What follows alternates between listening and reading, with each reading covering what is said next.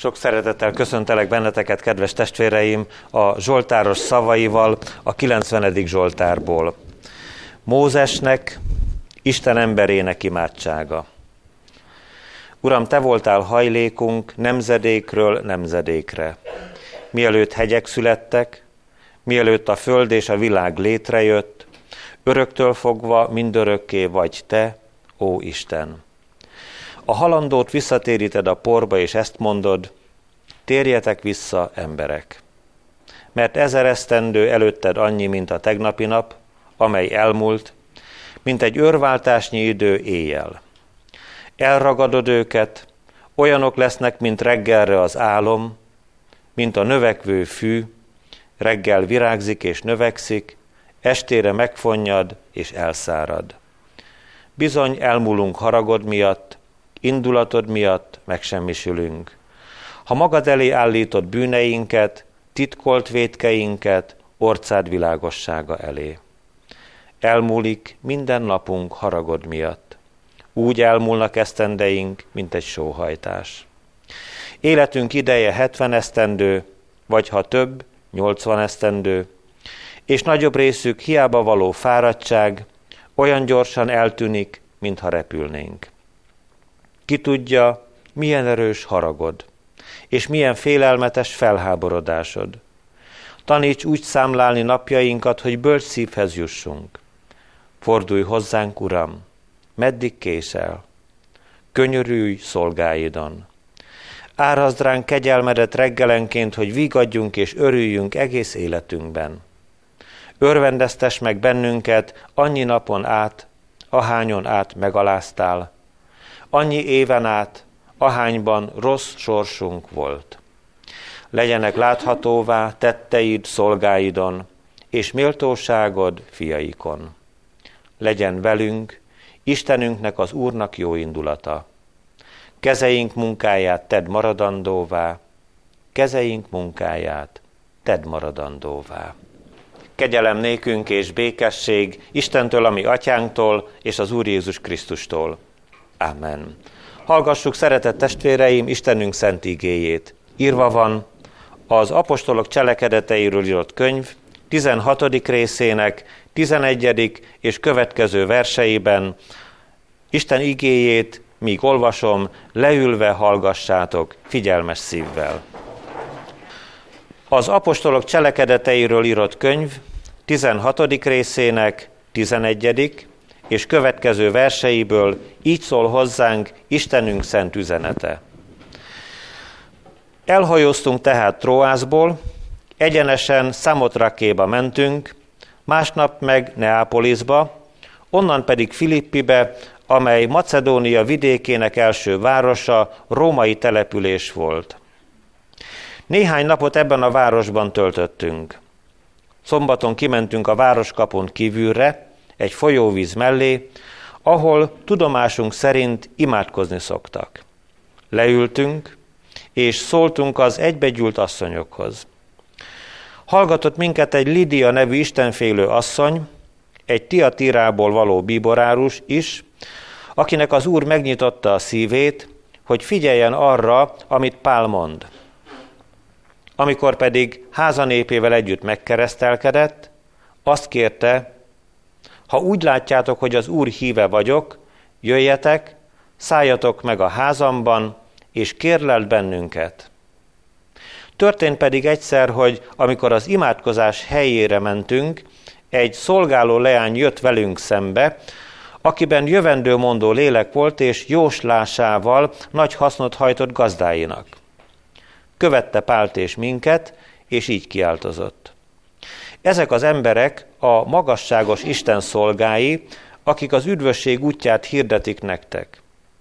Ezt több napon át is művelte. Pált azonban bosszantotta ez.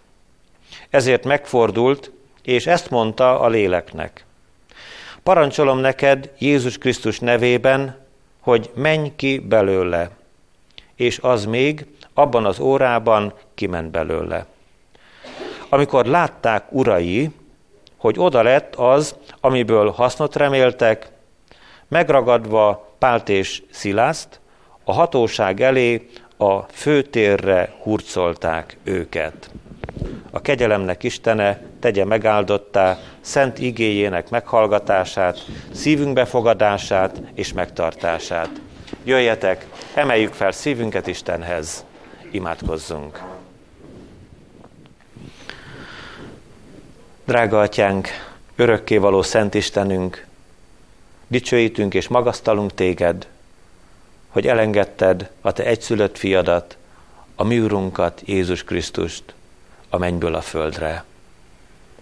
Ha csak ennyit tettél volna, drága atyánk, az is elég lett volna nekünk arra, hogy téged nagynak, örökkévalónak, csodálatosnak, mennyeinek ismerjünk el. De te még sokkal többet tettél értünk, és azért imádunk és magasztalunk téged, drága Jézus Krisztus, hogy te személyesen vállaltál minket, ami sorsunkat, emberi életünknek sokféle nyomorúságát, bűneinknek a tengerét. Kifizetted a mi lelki adósságunkat, mert mi fizetésképtelenek vagyunk, ami atyánkkal szemben. S ha te nem fizettél volna, akkor mi mindannyian, ami földi életünk után a kárhozat mélységébe zuhannánk. De te irgalmas szívű vagy, és szereteted végtelen, hibátlan és tökéletes. Ebbe a te mennyei szeretetedbe beleférünk mi is, akik sokszor elhagytunk téged, a magunk útjára tértünk, saját gondolataink vezettek minket, elszakadtunk, és te mégis utánunk jártál, bekötözted a mi sebeinket, vállaidra vettél, szabadító szereteteddel, megtörted a mi bűneinknek bilincsét, boldoggá örvendezővé tudod tenni most is az életünket, vágyunk is erre. Segíts, Urunk, hogy ne legyen bezárt, kemény, kőből való a mi szívünk, hanem hadd tudjunk megérteni téged, hadd tudjuk felfogni csoda dolgaidat, hadd legyen hitünk te benned, teremts tiszta szívet bennünk. Új teremtésre van szükségünk. Olyan jó volna, ha a régiek elmúlnának, és ime újjá lenne minden, és megnyílna előttünk a te csodálatos országod, a mennyei ország. Áldj meg hát minket az ige hallgatásban, és segíts a bizonyságtételben. Add, hogy boldog hálás néped, lehessünk együtt itt, ebben a kis imaházban, téged magasztalva, nevedet dicsőítve. Hallgass meg, édesatyánk, szent fiadért, az Úr Jézus Krisztusért. Amen. Az az íg, amelynek alapján bizonyságot szeretnék tenni előtetek, írva van a bibliolvasó kalauz szerint a mai napra kijelölt új szövetségi ige szakaszban, Lukács evangélium a 8. részének első három versében eképpen. Ezután városról városra és faluról falura járt, és hirdette az Isten országának evangéliumát. Vele volt a tizenkettő, és néhány asszony, akiket gonosz lelkektől szabadított meg, és betegségekből gyógyított meg. Mária, akit Magdalainak neveztek, akiből hét ördög ment ki. Johanna, Kúzának, Herodes egyik fő emberének felesége, és Zsuzsanna, de sok más asszony is, akik szolgáltak neki vagyonukból. Eddig Isten igéje. Szeretett gyülekezet, kedves testvéreim! Istenünk mai igéje drága gondolatokat tartalmaz. Először azt szeretné üzeni nekünk, nézzük meg az Úr Jézus Krisztusnak a szóbeli szolgálatát. Azután tekintsünk bele az ő gyakorlati munkásságába, és végezetül arra szeretnénk odafigyelni, hogy kik voltak azok, akiket megcélzott, akár a szóbeli, akár pedig a gyakorlati munkásságával, bizonyságtételével. Nagyon drága üzenet rejtőzik abban a gondolatban, amikor ezt találjuk Isten igéjében, hogy Jézus Krisztus hirdette az Isten országának evangéliumát. Ezzel a szóval foglalkozzunk egy rövid ideig, mit is jelent hirdetni. Mielőtt az Úr szóbeli szolgálatáról, bizonyságtételéről szólnánk, szabad elmondanunk azt, hogy emberi útja és módja is van a hirdetésnek. Ezzel mi nap mint nap találkozunk, tele van a leveles ládánk hirdetni valókkal, sokszor már a saját leveleinket is találjuk meg a sokféle reklámújság között. Talán a televízióban szeretnénk megnézni egy szép, érdekes filmet elejétől végéig, és szüntelenül megszakítják hosszú-hosszú hirdetésekkel, mert hát akik hirdetnek, azok megcéloznak minket. Megcélozzák a zsebünket. Elmondják sokszor azt, hogy nekünk erre és erre a dologra végtelenül nagy szükségünk van, talán azért, hogy fiatalok maradjunk. Sokszor még irritálja és bántja is az embert, amikor ilyen ránk támadó hirdetésekkel találkozunk. Egyet azért megemlítenék, a metroállomáson bizonyosan ti is fogtok találkozni azzal a hirdető plakáttal, ahol két kedves arc mosolyog ránk, és ugyanaz az arc, egyik öreg, a másik fiatal. És aztán nyilvánvalóan az egyik arcot kikozmetikázták, vagy, vagy megöregítették, és valahogy rá akarná beszélni ez a reklám nyilván a, az embereket arra, hogy hogyan maradhatnánk mi fiatalok. Nem is időzünk túl sokat ennél a dolognál, mert értjük és tudjuk, hogy a reklámok özönében élünk, hirdetnek nekünk mindent azért, hogy megkoppasszanak bennünket, elvegyék a pénzünket, kifizessünk nagy értékeket, amelyeket aztán odahaza, hol ide, hol oda teszünk, még végre kidobjuk őket, megszabadulunk felesleges tárgyainktól. Amikor ezen gondolkozunk, kedves testvéreim, és a dolgok mélyére szeretnénk tekinteni, akkor rácsodálkozunk arra, hogy, hogy ezt a módot, mondhatnám ezt a módszert, az Úr Jézus Krisztus is alkalmazza, velünk szemben csak az irány más. És itt rá is térünk Isten igéje első üzenetére, miszerint az Úr Jézus Krisztusnak a szóbeli szolgálatát szeretnénk közelebbről megtekinteni. Hogyan is olvastuk az ígében? Ő városról városra és faluról falura járt, és hirdette az Isten országának az evangéliumát. Igen, pontosan így van. Megcéloz bennünket az Úr Jézus Krisztus de nem alapvetően, sőt, ha kifejezetten az ő személyét tekintjük, akkor egyáltalán nem a zsebünket célozza meg, hanem megcélozza a hitünket, és megcélozza a lelkünket. Ha csak arról lenne szó, kedves testvéreim, hogy az Úr Jézus Krisztus eljött a mennyből, és elmondta az emberek számára azt, hogy van mennyei ország, már ez is végtelenül nagy dolog lenne, nagy vigasztalás volna, mert nélkül ezt mi nem tudjuk. Ez az információ minden más ember ajkán csak kitalálásnak tűnne, ha maga az Úr ezt meg nem erősítené, földre jövetelével, megszületésével, a betlehemi jászolbölcső, ami mennyei atyánknak atyasága, apasága, igazolja ezt a csodát, hogy Jézus Krisztus a mennyből jött, és ott volt a világ teremtése kezdetén, csodálatos módon örökké való, tegnap és ma, és örökké ugyanaz. Tehát ő bizonyságot tesz most te neked. Hirdeti a mennyek országának az evangéliumát.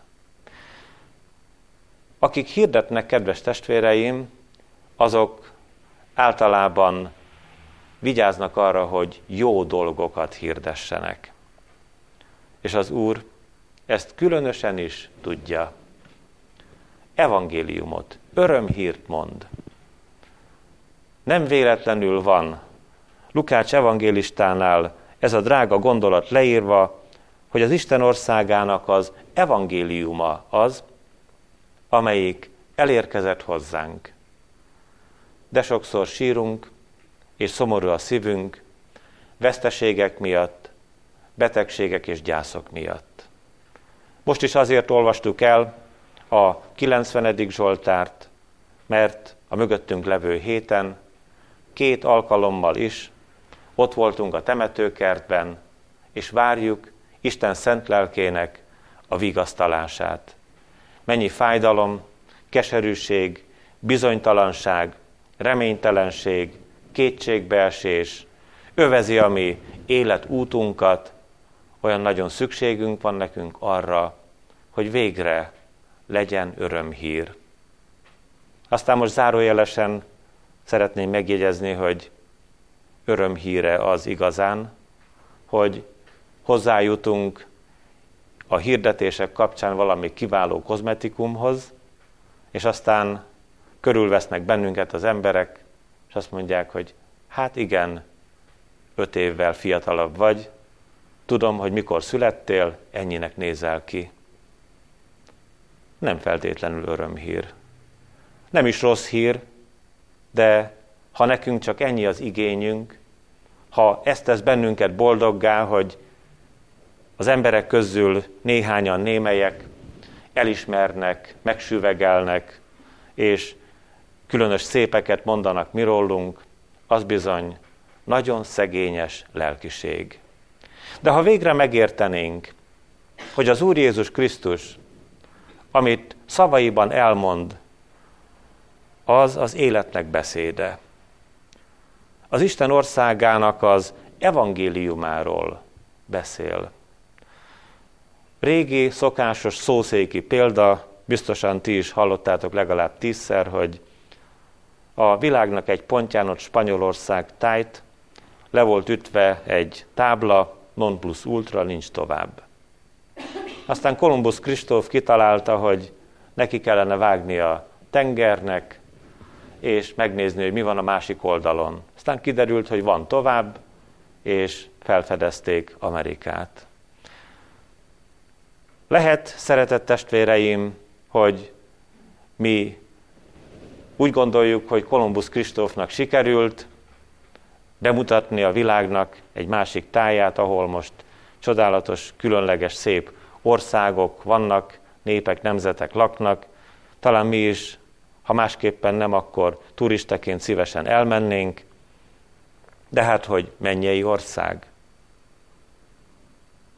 Így van, kedves testvéreim, oda nem csónak kell, és nem odaszánás, és nem az, hogy valaki életveszélyt vállaljon, hanem az Úr, amikor hirdet, amikor szól hozzánk, bizonyságot tesz, megcélozza a mi hitünket.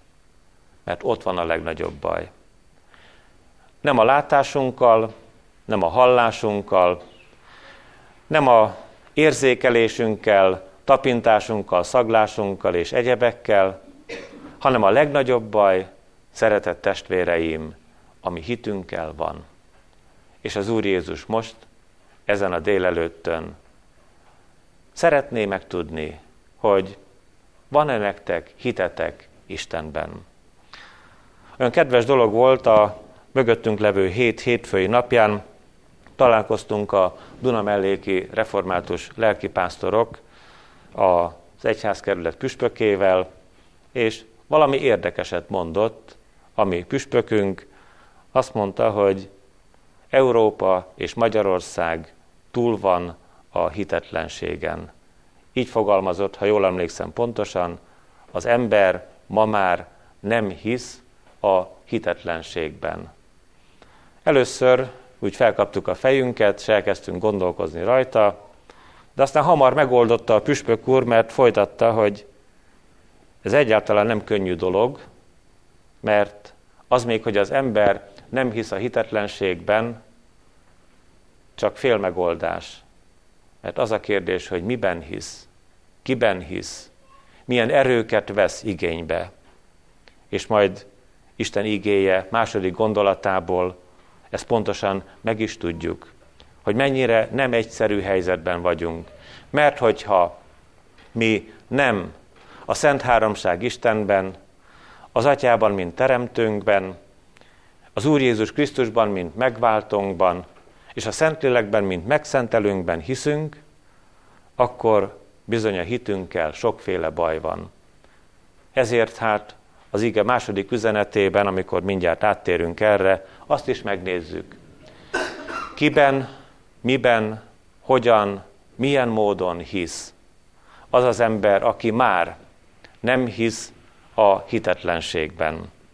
Így térünk át, szeretett testvéreim, Isten igéje második üzenetére, amikor azt vetjük vizsgálat alá, hogy miket is tett az Úr Jézus Krisztus értünk. Le van írva itt az ígében az, hogy vele volt a tizenkettő és néhány asszony. Közülük is egy valaki, akiben démoni megszállottság erői tomboltak. Mária Magdalénából hét ördögöt űzött ki, Jézus Krisztus. Azt jelenti ez, hogy a megszállottságnak a teljessége, tökéletes rombolása jelen volt ebben az asszonyban, szomorú és nehéz sorsa lehetett, tragikus helyzetben volt. Egy kicsit részletesebben, világosabban beszél Pálapostól erről a tragédiáról, nyomorúságról, amikor bemutatja Filippi városában azt a jós nőt, aki különleges módon predikál, hibátlanul predikál. Megjelent Pálapostól a munkatársaival, és ott van a jósnő, és azt mondja a jósnő a filippi belieknek, az ott lakó embereknek, hogy ezek az emberek az üdvösség útját hirdetik nektek. Kiváló predikáció. Nagyszerű üzenet. A filippi jósnő evangéliumot mond. Pálapostolékról. Ezek az emberek az üdvösség útját hirdetik nektek. És mi itt a baj? Pálapostól egyszer csak szembefordul ezzel a jósnővel, és a tisztátalan léleknek azt mondja, Jézus Krisztus nevében parancsolom neked, hogy menj ki belőle. Nem predikál tovább a jósnő, de nem is jósol. És tombolnak a leggazdagabbak Filippiben, akik kihasználták ezt a jósnőt, akik rabszolgának tartották ezt a jósnőt.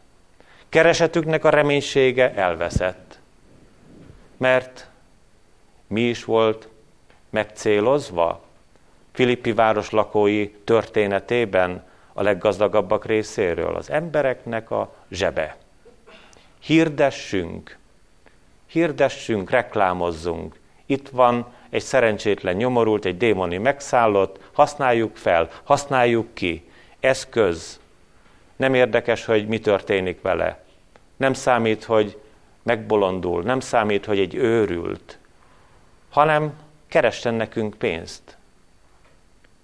A Filippi leggazdagabb emberei megcélozták Filippi városának a zsebét. És Isten szolgálja Pálapostól ezt a kártyavárat egy pillanat alatt összeborította. Vele együtt a jó predikációt is, mert aki az Isten ellensége, mert a démoni erő az Isten ellensége, az, ha predikál is hazudik. Az, hogyha az Isten igéjét mondja, akkor is csak baj származik belőle. Itt ne keverjük össze azt, kedves testvéreim, hogy minden ige hirdető és minden ember bűn alá rekesztett. Hadd mondjak egy másik pálapostól beli igét, talán a Filippi levélben van írva, hogy Pálapostól vívódik, és azt mondja, hogy, hogy ha, ha színből, tehát színlelésből történik az evangélium hirdetés, vagy szívből, a szívünkből történik ugyanez, én ennek is, meg annak is örülök. Valami különleges nehéz dolgot boncolgatott Pálapostól. Vannak alkalmatlan szolgák? Vannak. Vannak Isten igéjének hirdetői, akik talán nem méltók erre a szolgálatra? Vannak. De predikálják a Krisztust. És hogyha valaki hallja a mennyek országának a jó hírét, még hogyha egy fogatlan fűrész, vagy egy kicsorbult kés mondja is azt, nem a szívéből, hanem színlelésből, de a Krisztus predikáltatik. Én ennek örülök. Amikor azonban a démoni lélek akarja ugyanezt tenni, azt már nem engedheti Isten szolgálja. És Pálapostól ezért megszabadítja az Úr Jézus nevében ezt a Filippi szolgáló leánykát, és nem jósolhat tovább. Szeretett testvéreim, az Úr Jézus Krisztus messze minőségben, tökéletesen és hibátlanul végezte ezt a gyönyörű szolgálatot, amikor Mária Magdalénából hét ördögöt űzött ki. Nem csak szóban tette ő, ami feladatává vált az atyától, hanem az élet gyakorlati valóságában. És azt is halljuk, hogy nem csak gonosz lelkektől szabadított meg embereket, hanem betegségekből is meggyógyított sokakat. Azért, hogy mindannyian értsük az evangéliumot. Lehet, hogy te, aki eljöttél, szereted az ígét, és boldog vagy az evangéliummal, hálásak lehetünk együtt talán mindannyian, hogy nekünk ilyen félelmetes élményünk nem volt, hogy gonosz lélektől kellett megszabadítson bennünket az Úr Jézus Krisztus. De olyan élményed neked kellett, hogy legyen testvérem, különösen is, ha nem tinédzser vagy, hogy betegségekből meggyógyított.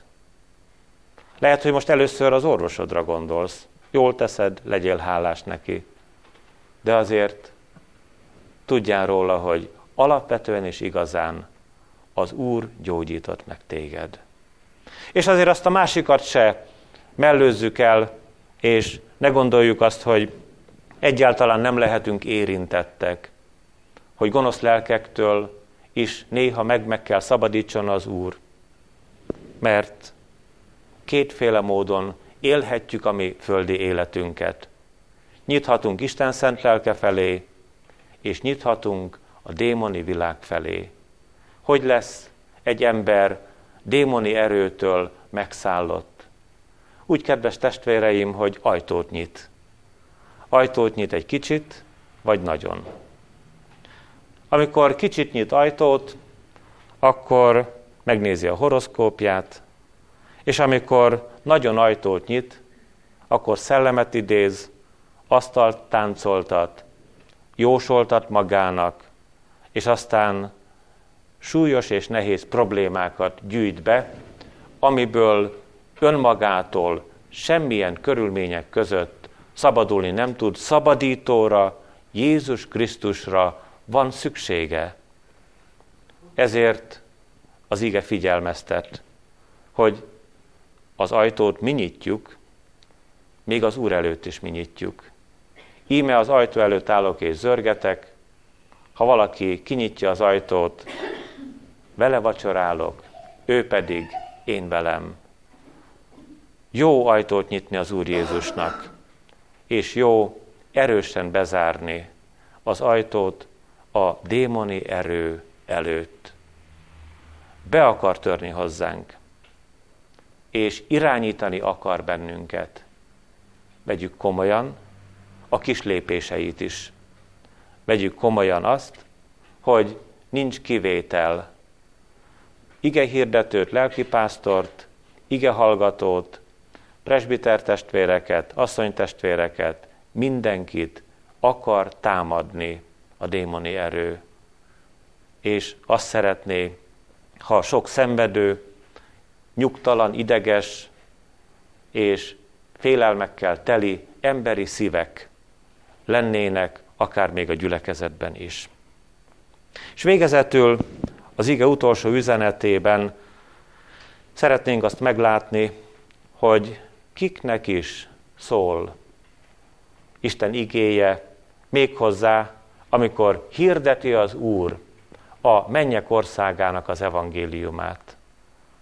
Olyan nagyszerű dolog, hogy látjuk ezeket a sebesült és bajba jutott embereket.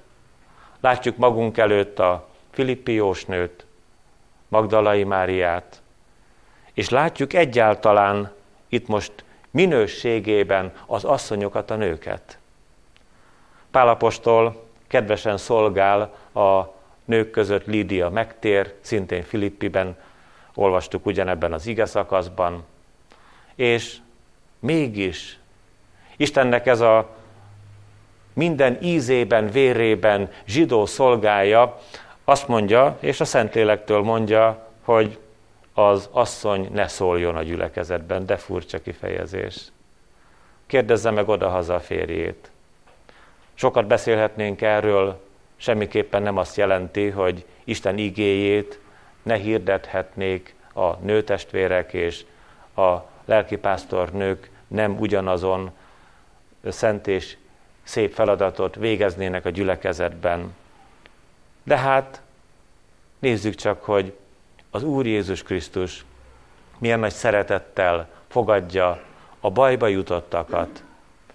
Eleve, amikor a Samári asszonynal beszél a megváltó, azt halljuk, hogy jönnek vissza az ő tanítványai, és úgy összefordítják a fejüket, elkezdenek sugdolozni egymás között, hogy nézzétek csak, hát ez miféle dolog? Ilyen szokást nem engedhetünk meg. Ami mesterünk asszonynal beszél. Mert, mert régen, szeretett testvéreim, még a Szentírás fordításában is azt a félelmetes valóságot találjuk, hogy Isten megteremtette az embert, és az ember bordájából, oldalbordájából megteremtette az asszonyi állatot. És ezt egészen Pálapostolig, meg még tovább érezzük. Meg talán Magyarországon, ha tájékozódunk, ahol kulcspozíciókat töltenek be emberek, ahol nagy pénzek forognak, ritka kivétel az, hogy az asszonyok is jelen legyenek. A férfiak egyszerűen ezt elveszik. A pozíciókat, a nagy beosztásokat pedig Isten az embert férfivá és asszonyá teremtette, és Jézus Krisztusban nincs különbség. Le van írva az ígében. Jézus Krisztusban nincs zsidó és görög, nincs férfi és nő, hanem mi mindannyian egyek vagyunk a Jézus Krisztusban. Azért teremtette az oldal bordájából Isten az asszonyt, a férfi oldalbordájából, hogy társának, partnerének ajándékozza. A régiek így magyarázták, hogy nem a lábából, hogy a férfi taposhasson rajta, és nem a fejéből, hogy az asszony a férfin uralkodjon, hanem az oldalából, hogy társa legyen, hogy bele egyenrangú legyen, hogy Isten igéje szerint lesznek ketten egy testé, vele egy testé legyen. Csodálatos ez a harmónia, ahogyan Isten igéje tisztán üzen, és Jézus Krisztus érti ezt a dolgot. A tanítványok már nem értik. Az Úr Jézus Krisztusnak nagyon kedvesek.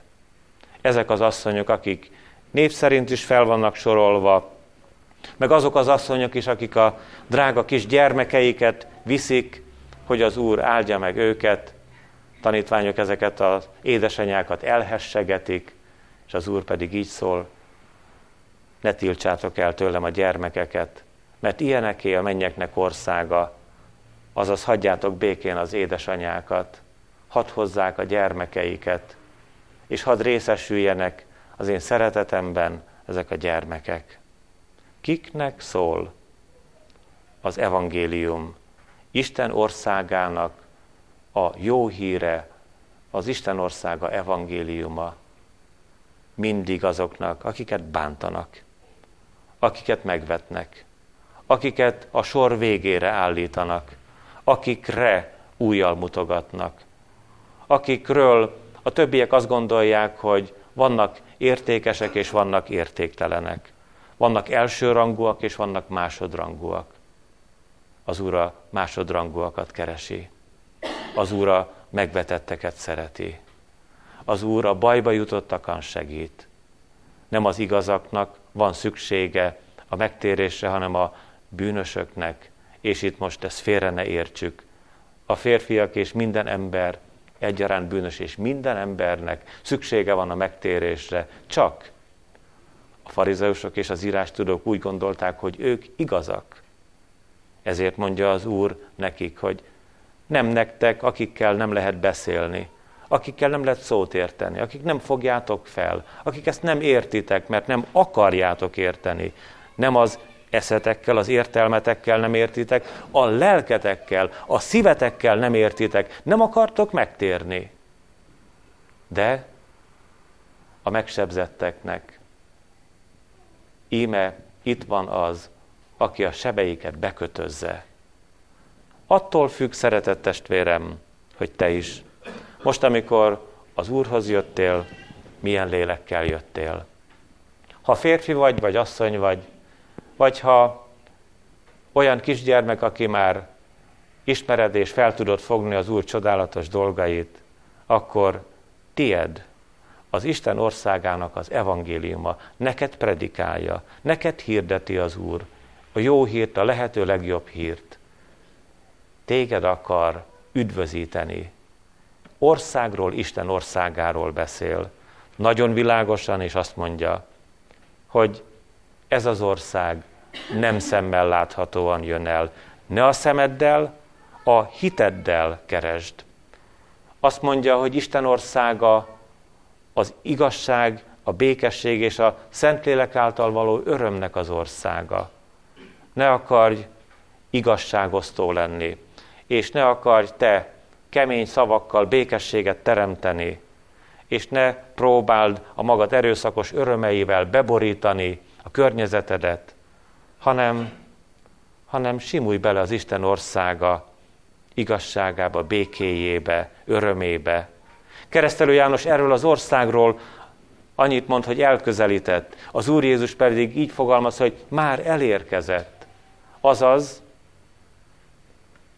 valóság. Nem szemmel látható, hogy az előbb mondtuk, hanem ő benne valóság. Isten országa ti bennetek van, Isten országa ti köztetek van. Hirdeti az Úr, és ő nem hazudik.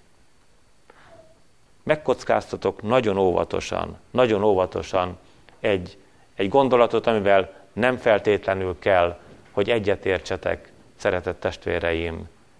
Minden emberi hirdetés, mondom én, és ezt én mondom, minden emberi hirdetés hazudik. Amikor az Úr Jézus az Isten országa evangéliumáról, örömhíréről beszél, nem hazudik. Mert nem ember az Isten, hogy hazudjék. Most meg van célozva ezen a délelőttön, testvérem, az Úr Jézus részéről a te hited. Amen. Drága Urunk Jézus Krisztus, dicsőítünk és magasztalunk téged minden elhangzott szavadért, amely leégyeztetett a Szentírásban, és a Szentlélek megerősíti a mi szívünkben mindazokat a drága gondolatokat, amelyeket te egykoron, földi utadon, földi körülményeid között elmondtál szegény bajba jutott embereknek, bűnben veszteglőknek, kedves tanítványaidnak, a tizenkettőnek, a megszabadított asszonyoknak, meggyógyított betegeknek, megvigasztalt férfiaknak, asszonyoknak és gyermekeknek. Hallgathattál volna, hiszen amikor végig tekintettél az embereken, te nagyon pontosan tudtad, hogy mi van az emberben. De mégis a te kedves szavaiddal közelítettél sokakhoz. Sokszor egyen-egyenként, személyesen zörgettél a szíveknek az ajtaján, mint ahogy teszed velünk is. És megint máskor tömegeket segítettél meg, éhezőket láttál el, megvendégelted az ötezer embert is két kenyérrel, két halacskával és öt kenyérrel áldott légy, hogy te mindezekben megmutattad fenségedet, dicsőségedet, azt, hogy te az atyától jöttél, hogy mennyei rendeltetésű vagy, és hogy most is ott vagy az atya jobbján. És köszönjük, hogy nem csak a te szavaid ékesítik, segítik, vigasztalják, bátorítják, ami megtört életünket, hanem te hatalommal nyúltál bele emberi életekbe, és hoztál csodálatos változást ott, ahol sokan szerettünk volna mi magunk változtatni, ahol már mi magunk is beláttuk, hogy nem jó az úgy, ahogyan mi megyünk tovább. Uram, hányszor neki feszültünk újra és újra megpróbáltuk, hogy mi majd megszabadítjuk magunkat. És szembe kerültünk azzal a valósággal, hogy újra és ismételten fogjuk maradunk. De amikor te jöttél, amikor te a te drága átszögezett kezedet oda tetted a mi szívünkre, abból szabadulás lett, abból igazi öröm lett, abból tőled való békességet nyertünk. Köszönjük ezt neked, hogy nem mentél el mellettünk, sőt, nem a mi bűneinket olvastad a mi fejünkre, hanem a bűneink jó helyen vannak te nálad, ott a te kereszted alatt, véred alatt. Szabad és boldog életet kínáltál nekünk, köszönjük, hogy adtál olyan különleges helyzetet, időpontot, amikor mindezt beláttuk, átláttuk és elfogadtunk téged. Köszönjük te neked, hogy nem válogattál, amikor kerested a lelkeket, emberi életeket az üdvösségre, és különösen is nem úgy válogattál, ahogyan mi válogatunk. Mert mi ma is az előkelőket, a mi gondolatunk szerint nekünk kedvesebbeket, barátságosabbakat részesítjük előnyben, azokhoz megyünk, akiktől remélünk valamit. Te pedig pont azokhoz jöttél, akik csak bajba jutott bűnös szívüket adhatták te neked, akik semmivel se tudtak te neked szolgálni, csak majd a nagy lelki változás után nyílhatott meg az alabástrom szelence, hogy olaj hújjon a te lábadra, és amikor már te meggyógyítottad az emberi életeket, akkor sikerült a hálára gyúlt szívek szolgálata munkája feléd. Add, hogy mi is felismerjük ezt a csodát, hogy amit tettél, amögött ott van a te életed. Vérző szíved, vérző kezed, lábad, tövis koronát, sok szenvedésed. És kérünk, hogy hadd legyen hálás a mi szívünk, feléd hálás legyen előtted. És amikor megtört szívünket visszük eléd, gyászainkat hordozzuk, akkor is hozzád jövünk, félelmeinket is kereszted alatt szeretnénk letenni, Így kérünk most a két gyászoló családért, áld meg őket, fiataljaikat, idősebbjeiket, bajaik, gondjaik közepette, add, hogy terheik ne súlyosodjanak meg, hanem erős karod emelje ezeket. Add, hogy ne szomorúan menjenek tovább, látva a halálnak a valóságát, hanem a te szent lelked vigasztalásának csodáját, hadd élhessék meg gazdagon, bőségesen, te tőled áradóan. Áldó kegyelmeddel kísérd mindannyiunkat otthonainkba, add, hogy örülhessünk a Te igédnek mindig, minden időben. Amen. Együtt mondjuk el Jézus Krisztus imádságát, mi atyánk, ki vagy a mennyekben, szenteltessék meg a te neved, jöjjön el a te országod, legyen meg a te akaratod, mint a mennyben, úgy a földön is.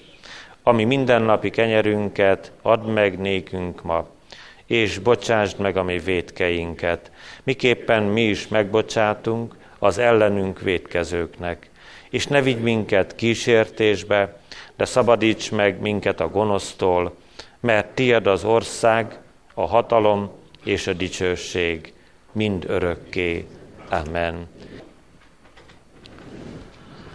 A békesség Istene pedig, aki örök szövetség vére által kihozta a halottak közül a mi urunkat, Jézust, a juhok nagy pásztorát, tegyen készségessé titeket minden jóra, akaratának teljesítésére, és munkálja bennünk azt, ami kedveső előtte, Jézus Krisztus által, akinek dicsőség örökkön örökké.